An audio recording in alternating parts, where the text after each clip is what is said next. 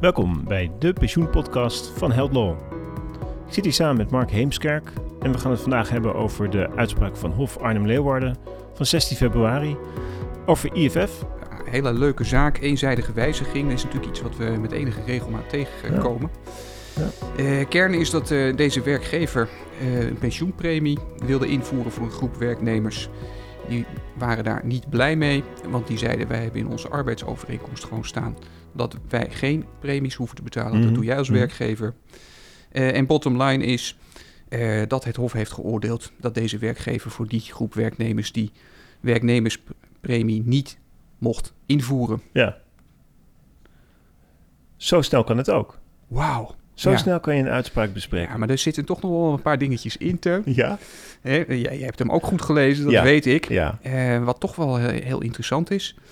Eh, en bovendien is dit natuurlijk een evergreen, want die eenzijdige wijziging... die gaan we nog heel vaak tegenkomen met eh, de wet toekomst pensioenen...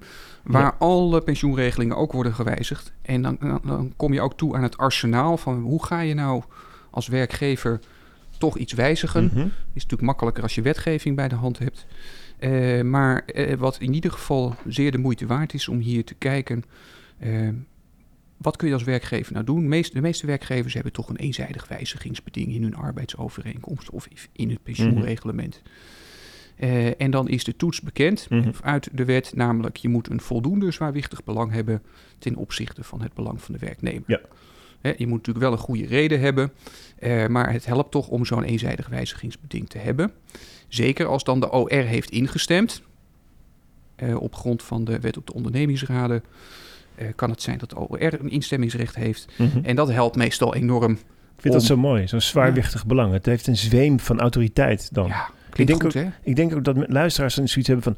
Oh, dat. Ja, ik. Dus een zwaarwichtig belang. Ja, Ja, misschien moeten we ook een beetje duurdere, dure woorden gaan gebruiken. ja want je hebt nog wel andere woorden, of niet? Ja, nee, maar dan, dan gaan we niet de klare talenwoord winnen. Dus- Nee, nee, nee, maar, maar je hebt, je, dit is een wijzigingsmethode en... Oh, het was je bruggetje. Ja, ja, ja, Ik had, sorry Teun, ik had hem niet door. Ja, eh, ik dwaalde af. Ja, waar gaat het om? Is het nou een eenzijdig wijzigingsbeding? Dan heb je die zwaarwichtige belangtoets. En als je niet zo'n eenzijdig wijzigingsbeding Hm. Ah. hebt... Ja, dan kom je uit bij een andere wijzigingsmethode. De, het, het goed werkgeverschap. Nou, er is een hele hoop Tritse rechtspraak. eh Mammoet Stoof eh, is daar een arrest van de Hoge Raad... dat ook hier wordt toegepast. Maar de toetsing is dan, lijkt het toch net wat anders. Niet zwaarwichtig belang, maar dan moet je een redelijk voorstel doen als werkgever... waar een werknemer of een ex-werknemer Ja. in redelijkheid... Ja. Nou ja, je voelt het al, daar zit discretionaire ruimte. Eh, en eh, wat echt opvallend was, is dat de kantonrechter... die vond dus dat hier wel een eenzijdig wijzigingsbeding was... Voor de werkgever... Om die werknemerspremies in, te, in te voeren en daaraan te toetsen. En het Hof stelt eigenlijk vast eh, dat het geen eenzijdig wijzigingsbeding is. Dus dat is toch weer een indicatie dat je toch al op basis van, denk ik, hetzelfde dossier ziet dat er een andere conclusie wordt getrokken. en is dat dan een probleem? Want Nou, dat, dat kan een probleem zijn voor ofwel de werkgever ofwel die eh, werknemers. In dit geval niet, want de uitkomst wordt niet wezenlijk anders in hoger beroep. Hm. Namelijk, de werkgever mocht het toch niet doen. Mhm. Eh, maar het is in ieder geval in deze uitspraak zo dat die werknemers mm, toch Mhm. eh, meer ruimte hebben om te protesteren tegen zo'n wijziging als het op grond van goed werkgeverschap is. Ja. En iets anders wat mij was opgevallen is dat toch ook de, de instemming van de OR eh, misschien wel anders wordt beoordeeld door dit hof Is het eh, zo? dan, dan bij, ja, dat, die, die indruk Wat- kreeg ik wel. Oh, wat had jij dan... Wat, anders dan wat? Anders dan bij een eenzijdige wijziging, waar echt de, de, trits, de trits toch is. Ik heb als werkgever een eenzijdig wijzigingsbeding. Dan moet ik natuurlijk nog wel een goed verhaal hebben. Dus Ja. waarom ik dat ga wijzigen. Dus Ja. doe ik dat op grond van wetgeving of doe ik dat op grond van harmonisatie. Mhm. En dan vindt nog steeds die toets plaats. Maar als de OR dan instemt, is dat meestal toch een plusje. Omdat je wat dichter erbij bent. En ik kreeg de indruk dat het hier werd opgemerkt. ja, eh, dat dat bij dus de toets van goed werkgeverschap misschien wel anders ligt. ja, ja.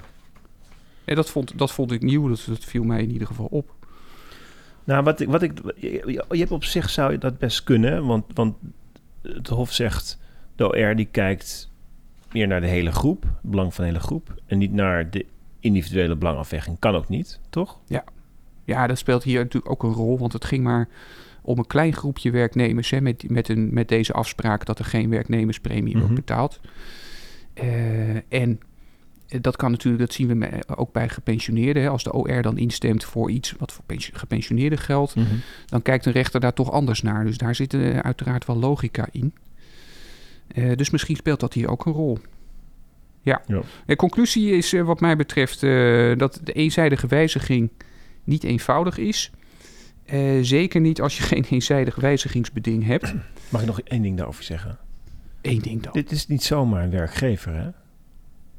Dit is, dit, dit is een werkgever die maakt... Nee, luchtjes. Nee, dat gaat, nee, maar nee, dit is een grote werkgever. 972 werknemers. Dat is- geen kattenpis. Nee. Nee, maar hoezo heb je dan geen eenzijdig wijzigingsbeding? Ja. Nee? Ja, ik kan dat echt, ik kan daar niet bij. Nee, ja, dat ik, eh, ik kan het alleen maar met je eens zijn. Ja, ja, nee, precies. Nou, laatste eh, final thought eh, is eh, dat dit, dit eigenlijk natuurlijk toch ook even moeten noemen, in ieder geval bij rechtspraak, dat dit wel past in het beeld van het fair play arrest van de Hoge Raad. Dat ging eigenlijk ook over invoering van de werknemersbijdrage. En dan zie je dat het toch niet eenvoudig is voor werkgevers om wat wordt uitgelegd als een loonoffer, Mhm. om dat er doorheen te, te, te krijgen. Dus het, het loont de moeite voor die werknemers om dan te protesteren als ze zo'n afspraak hebben. Zeker. Dat is een goeie. Eh, Gaan we naar de vierde uitspraak. Mooi bruggetje.